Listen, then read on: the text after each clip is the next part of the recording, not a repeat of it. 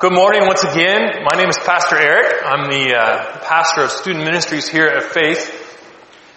Um, pastor Steve is on vacation for a few weeks, so um, these next couple weeks I will be taking you through the scripture, and then uh, Pastor Levi Anderson, our new pastor of evangelism and discipleship, will take us uh, on a week study as well.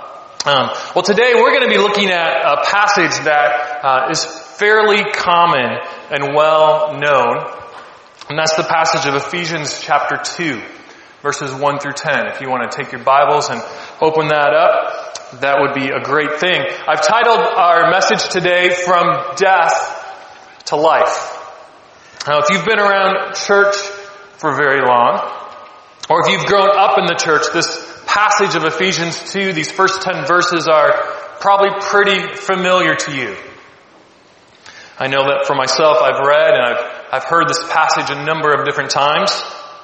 And I think because of that though, there's this temptation that we have that we can um, kind of mentally check out or, or maybe gloss over uh, this passage. But yet, I'm a firm believer that as Hebrews 4.12 tells us that God's Word is living and active. I believe that it still speaks to us today. So I want to challenge us, if this is the first time that you're hearing this passage or the hundredth time that you are hearing this passage, I want to invite us to enter into this time that we're going to have together and enter into this text and ask God that He would take His living and active Word and challenge us to encourage us to reveal His truth to us in a fresh new way. Renew our hearts and our commitment to what it looks like for us to go on this journey that He's put us on called life. So I want to ask you if you would pray with me as we ask for God's blessing on our time this morning. Father, we come before you this morning as we have just sung the amazing power of your name and how you are enough. Father, we've sung about this resurrecting power that you have and that you desire to resurrect us through your spirit. Father, as we come to your word this morning, I pray that you would refresh our hearts, open our eyes in a fresh new way so that we can understand and hear from you and your word to us. In your name that we pray, amen. Well, let me read to you Ephesians chapter 2 verses 1 through 10. I'm reading from the NIV version. You can follow along in the Bible that you have with you. As for you, you are dead in your transgressions and sins in which you used to live when you followed the ways of this world and of the ruler of the kingdom of the air, the Spirit who is now at work in those who are disobedient. All of us also lived among them at one time, gratifying the cravings of our flesh and following its desires and thoughts. Like the rest, we were by nature deserving of wrath. But because of his great love for us, God, who is rich in mercy, made us alive with Christ, even when we were dead in transgressions. It is by grace you have been saved. And God raised us up with Christ and seated us with him in the heavenly realms in Christ Jesus, in order that in the coming ages he might show his incomparable riches of his grace, expressed in his kindness to us in Christ Jesus. For it is by grace that you have been saved, through faith. And this is not from yourselves. It's the gift of God. Not by works, so that no one can boast. For we are God's handiwork, created in Christ Jesus to do good works, which God prepared in advance for us to do. You know, one of the things that I love about this passage that kind of pops out to me right off the bat in Ephesians 2 is that it centers around the truth that life can be found in Christ. You know, in fact, if you, you could summarize this passage up by saying sin leads to death, but Jesus leads to life. And I just want to kind of start off with that this morning. I know it may sound really simple um, to many of you, and on, and on one hand, it is. It's it's a likely a message that we hear very often. But I think because of its simplicity, I think we fear, we, we, sometimes we lose sight of how profound of a message that is and the way that that impacts and alters our life today. Because what this passage unlocks for us is the core truth of what the gospel really is. In all of its simplicity. Is that sin leads to death. But Jesus leads to life. And so, as Paul begins this chapter, he actually does so by linking or, or joining uh, the last chapter, chapter one, and the beginning of this chapter together with this phrase, as for you. And I'm not sure what it was like for you when you were growing up in school, but there was a few times when I might have been involved in a little bit of a mischief with some of my friends. I was never the instigator, of course, always, always the victim. Always, always the one who got pulled along, right? Um, but whenever we, I mean, they would get caught by the teacher, we always knew what the first order of business was going to be. And that was going to be to get a stern talking to from that teacher. You know, in some cases, the teacher, they would begin by looking at my friends and, and they would begin going into and explaining, you know, what they did wrong and, and why it was, why it was not acceptable. And, and then they would begin to dish out and explain what the consequences are going to be. The punishment, the discipline for their actions. Maybe they were going to have to stay inside from recess. Maybe they were going to uh, have to stay after class for a detention. Maybe you'd have to sit in the classroom during lunch hour and eat lunch with the teacher. Maybe you'd have actually end up having extra homework. And as you sat there, I remember waiting patiently for the teacher to finish. Yeah, you're a little scared, right? You're a little afraid because you're not really sure what's coming next. And then that moment would come when the teacher was done with them. They would send them off um, for their punishment, for their discipline or whatever. And then they would turn around to you and they would say, now as for you, young man, the teacher just gets done dealing with that whole pack, your whole pack of friends, right? Sends them off with their discipline, and then you hear the phrase, now as for you, young man. And when you hear that, you know what's coming next out of their mouth is not gonna be pretty. You know the next thing that comes out of their mouth is actually gonna be worse than what they just told your friends was gonna happen. Right? Anybody with me on this? Anyone have that same feeling when you're in school and that happened to you with the teacher, right? Well, that's the kind of feeling that you have as you begin to read Ephesians chapter 2. Because Paul shifts his focus from the end of chapter 1 and the beginning of chapter 2. If you look back with me to the end of Ephesians chapter 1, and beginning in verse 18, Paul is expressing his heart for the believers in Ephesus. He says this starting in verse 18, I pray that the eyes of your heart may be enlightened in order that you may know the hope to which he has called you, the riches of his glorious inheritance in his holy people, and his incomparably great power for us who believe. That power is the same as the mighty strength he exerted when he raised Christ from the dead and seated him at his right hand in the heavenly realms, far above all rule and authority, power and dominion, and every name that is invoked, not only in the present age, but also in the one to come. Paul centers this prayer for the believers around them knowing the power of God. So the word power here is the Greek word dunamis, which means a miraculous power or, or might. Paul's describing that it was this dunamis power that, that raised Christ from the dead, seated him in the heavenly realms. And if you read on in verse 22, put all things under his authority. Paul's praying not that the believers would ask God for this power, but that the eyes of their hearts would be open to see that this power has already been demonstrated in their life by nature of the relationship that they have with Christ.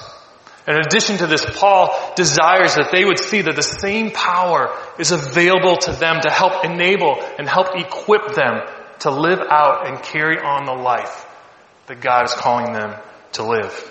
I pray that you may know the incomparably great power for us who believe. It's, it's a personal, it's a deep, it's an intimate knowing and, and interaction of this power. Well, Paul was so enamored, he was so caught up in, in the beauty and the majesty of the person of Christ And then he, he, he switches back to his audience and he says, now, as for you, believers in Ephesus, let's talk about who you were. Let's talk about your story. Here's Christ, his incomparably great power. Now let's talk about you and who you were. Verse 1. As for you, you were dead in your transgressions and sins. That's it. End of story. End of verse 1. You were dead in your transgressions and sins. You know, the type of death that Paul's talking about here is not one of a physical nature, but of a spiritual nature. One that is the result of our sin and our transgressions. And because of our own wrongdoing, because God is such a holy and righteous God, He cannot be in the presence of sin. We've become separated from Him the one who gives us life. I don't know, maybe you've heard the phrase that there's two different types of people in the world. Right? For example, there are two different types of people. There are those who are early birds, and there are those who are night owls. Anybody with me on that? See those walking around with coffee? Those are your night owls. Yes, see, I see that coffee cup over there. Yes, yes.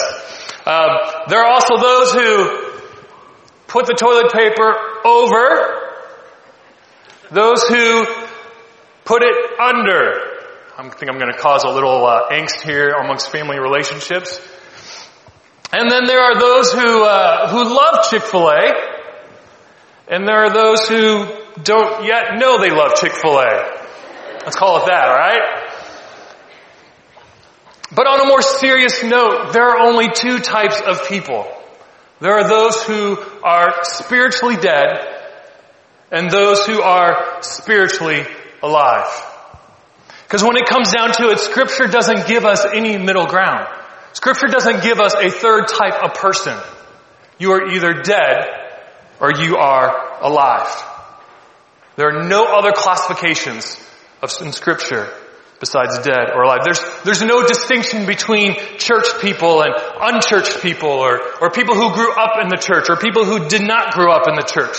There is no distinction between incredibly good people or, or good people or relatively good people or, or somewhat good people or not so good people or somewhat difficult people and somewhat challenging people and really challenging people and extremely difficult people. There's no distinction between people who say, well, my dad was a pastor, well, my uncle was a pastor, well, we lived next door to a pastor, well, I knew a pastor once, uh, a pastor married us. It doesn't matter. None of that matters.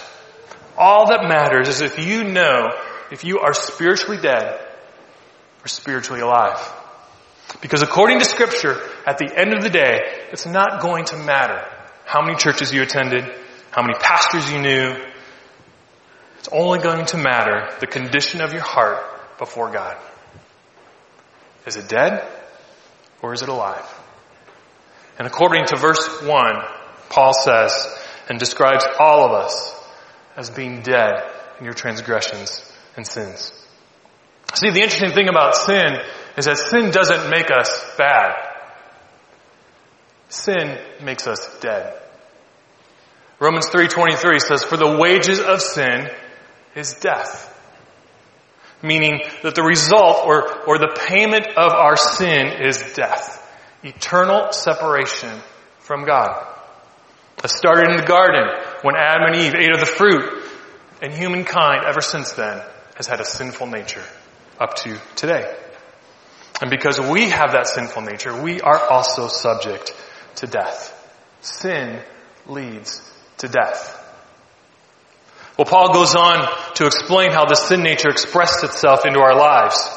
As for you, you are dead in your transgressions and sins, in which you used to live when you followed the ways of this world and of the ruler of the kingdom of the air, the spirit who is now at work in those who are disobedient. All of us also lived among them at one time, gratifying the cravings of our flesh and following its desires and thoughts. Like the rest, we were by nature objects or deserving of wrath. Isn't it interesting to note in these three verses the specific phrases that Paul uses to describe those who are affected by sin?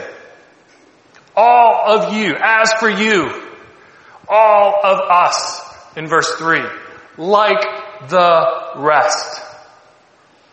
Is Paul leaving anybody out of those descriptions? Absolutely not. Paul did not spare any expense to make sure that his readers knew and understood that no one is exempt from this condition. Everyone was dead because of sin.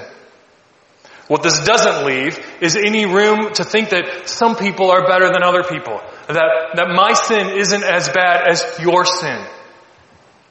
No, all of us have sinned. And like the rest, we all deserve death. I know that that's not necessarily a, a really feel-good message, you know, that you may want to put on a Hallmark greeting card and purchase and, and give that to someone you care about on their, on their next birthday. You know, happy birthday! You're dead! but it's the truth of what scripture teaches about who we are and the condition that we have. And that right there creates a major dilemma for us. We're dead. And someone who's dead isn't able to do much for themselves. You know, in fact, they're not able to do anything at all. Dead people can't move. Dead people can't breathe. Dead people can't talk. Nothing. They are absolutely helpless. And the same thing is true for us spiritually because of our sin. We have no ability, not even an interest in restoring ourselves back to God. Look at Romans 3 really quick. If you want to flip over there or just listen to these verses. Romans 3, Paul again describes who we are and the, fact that we have no interest or desire to be brought back into a relationship with God. Verse, uh, verse 10. There is no one righteous, not even one. There is no one who understands. There is no one who seeks God. All have turned away. They have together become worthless. There is no one who does good, not even one. Their throats are open graves. Their tongues practice deceit. The poison of vipers is on their lips. Their mouths are full of cursing and bitterness. Their feet are swift to shed blood. Ruin and misery mark their ways, and the way of peace they do not know. There is no fear of God before their eyes. We are spiritually dead, hopeless, destined for eternity, separated from God and the life that He created for us. But thankfully, Paul is not done. He paints a pretty bleak outlook of who we were. But then he continues on in verses 4 and 5 of Ephesians chapter 2. But because of his great love for us, God, who is rich in mercy, made us alive with Christ, even when we were dead in transgressions. It is by grace you have been saved. You know, these two verses, and specifically these two words, they're the hinge that shifts the trajectory of our story 180 degrees. But God. You know, our, our story of redemption would, would be non-existent if it wasn't for God taking the initiative and stepping into our world and redeeming us out of that life of sin that we had and making us alive with Christ. That's the core truth of our story in Christ, isn't it? That sin leads to death, but Jesus leads to life. That resurrecting dunamis of God, the resurrecting power that we were just singing about with Pastor Brian is given us life in Christ. I mean, think about the contrast of who we were and what this does for us. We were, we were dead in our transgressions and sins, but God. We were helpless. We were unable to do anything on our own, but God. We followed the ways of this world and, and, and the ruler of the kingdom of the air, but God. We lived all among them at one time, but God. We gratified the cravings of our flesh and the sinful nature. But God. We were by nature objects of wrath. But God, who is rich in mercy, made us alive with Christ. Even when we were dead in our transgressions.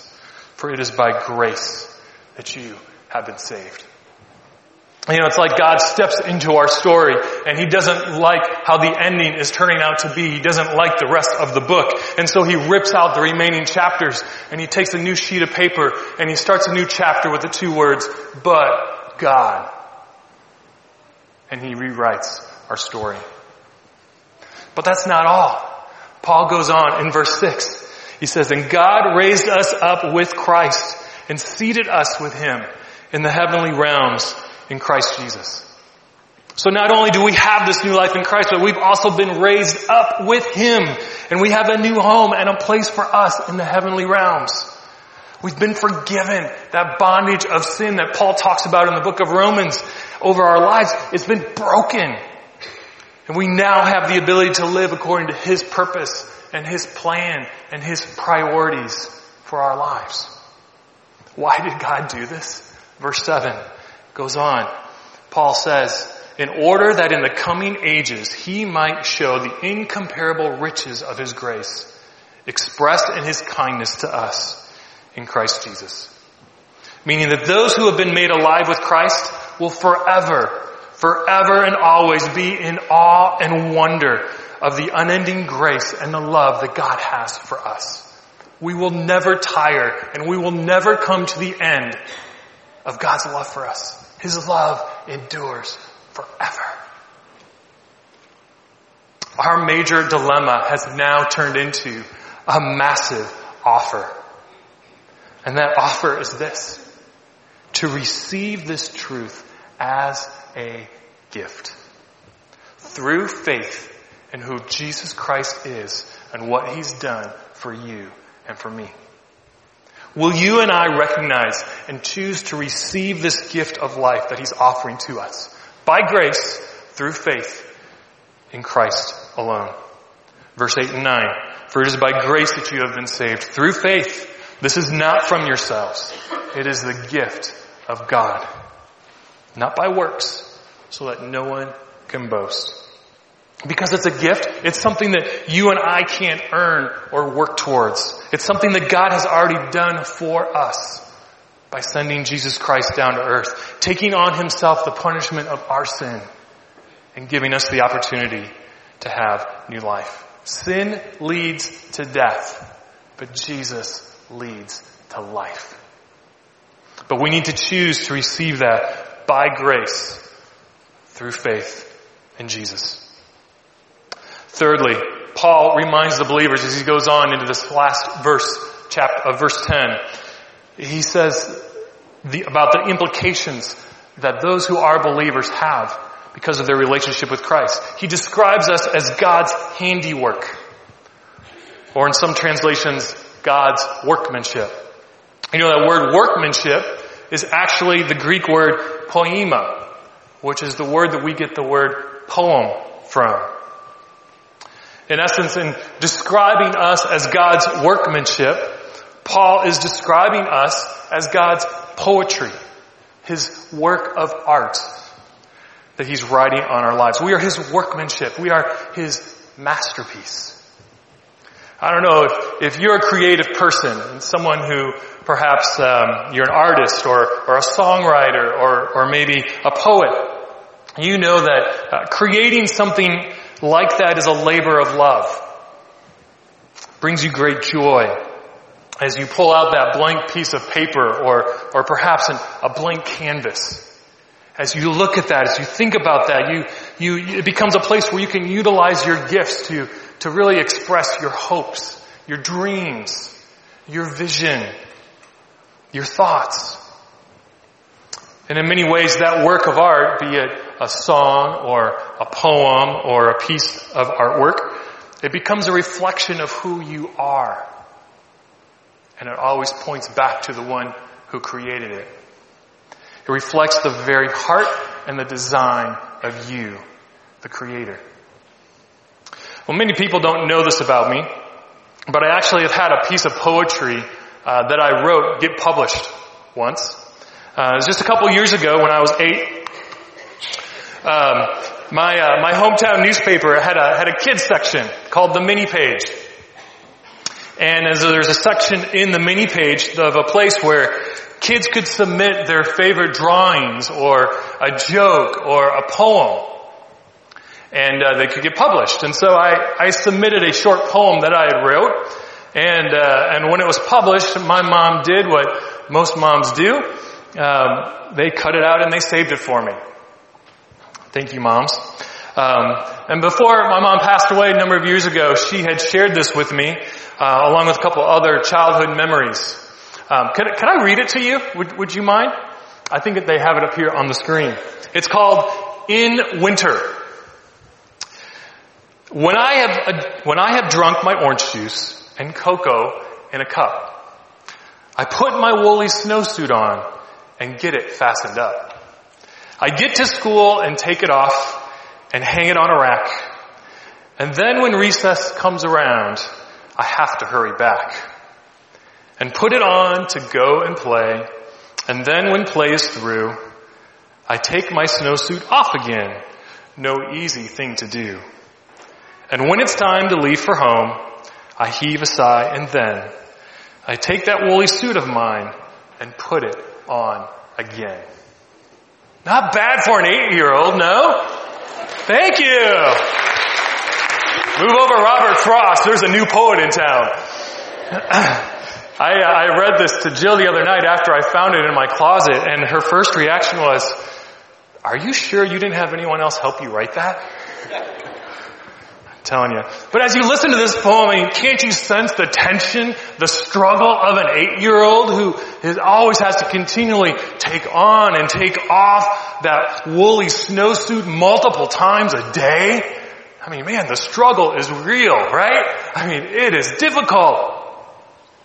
But in the same way as I use that poem to express my heart and my thoughts as an eight-year-old about woolly snowsuits in the wintertime, to create this masterpiece, so has God taken the time to express his own heart and thoughts towards you into your life, beginning with your salvation. So that your life and your story can actually be about his story and be a testimony to the transformation and the work that he's done in your life. You are a masterpiece. Written on by God, beginning with your salvation for the purpose of giving glory and honor and majesty back to your Creator. And that story that He is calling you to write is this, that you were once dead, but through faith in Jesus Christ, by His grace, you have now come alive in Christ.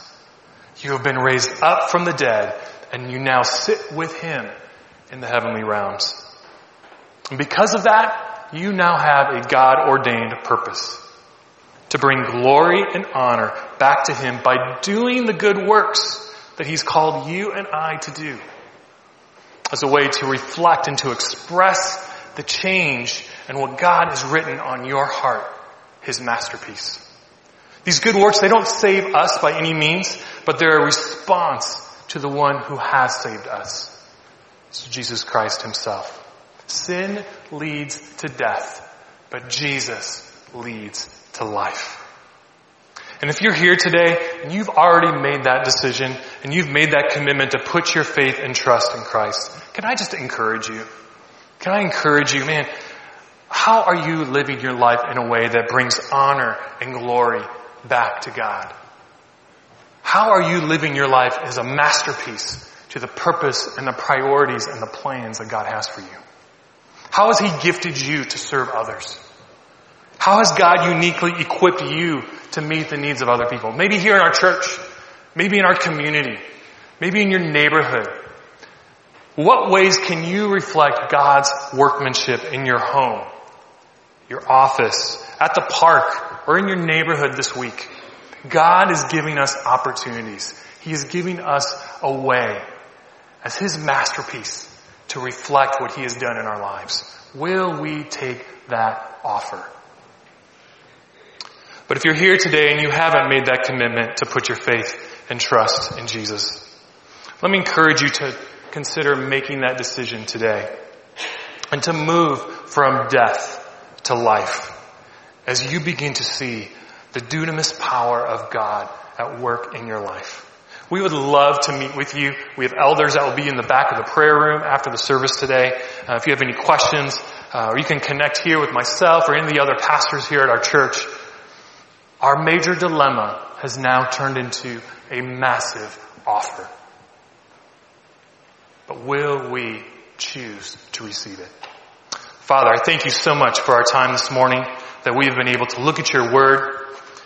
Father, Ephesians 2 is such a rich passage that many of us have heard of it before, but Father, I pray as we consider the impact of our death, of being dead, but also the significance and the impact of being made alive in Christ. Father, that would spur us on. Your spirit would be at work within us that we may reflect your masterpiece, your workmanship in our lives and all that we do and say. In your name we pray. Amen.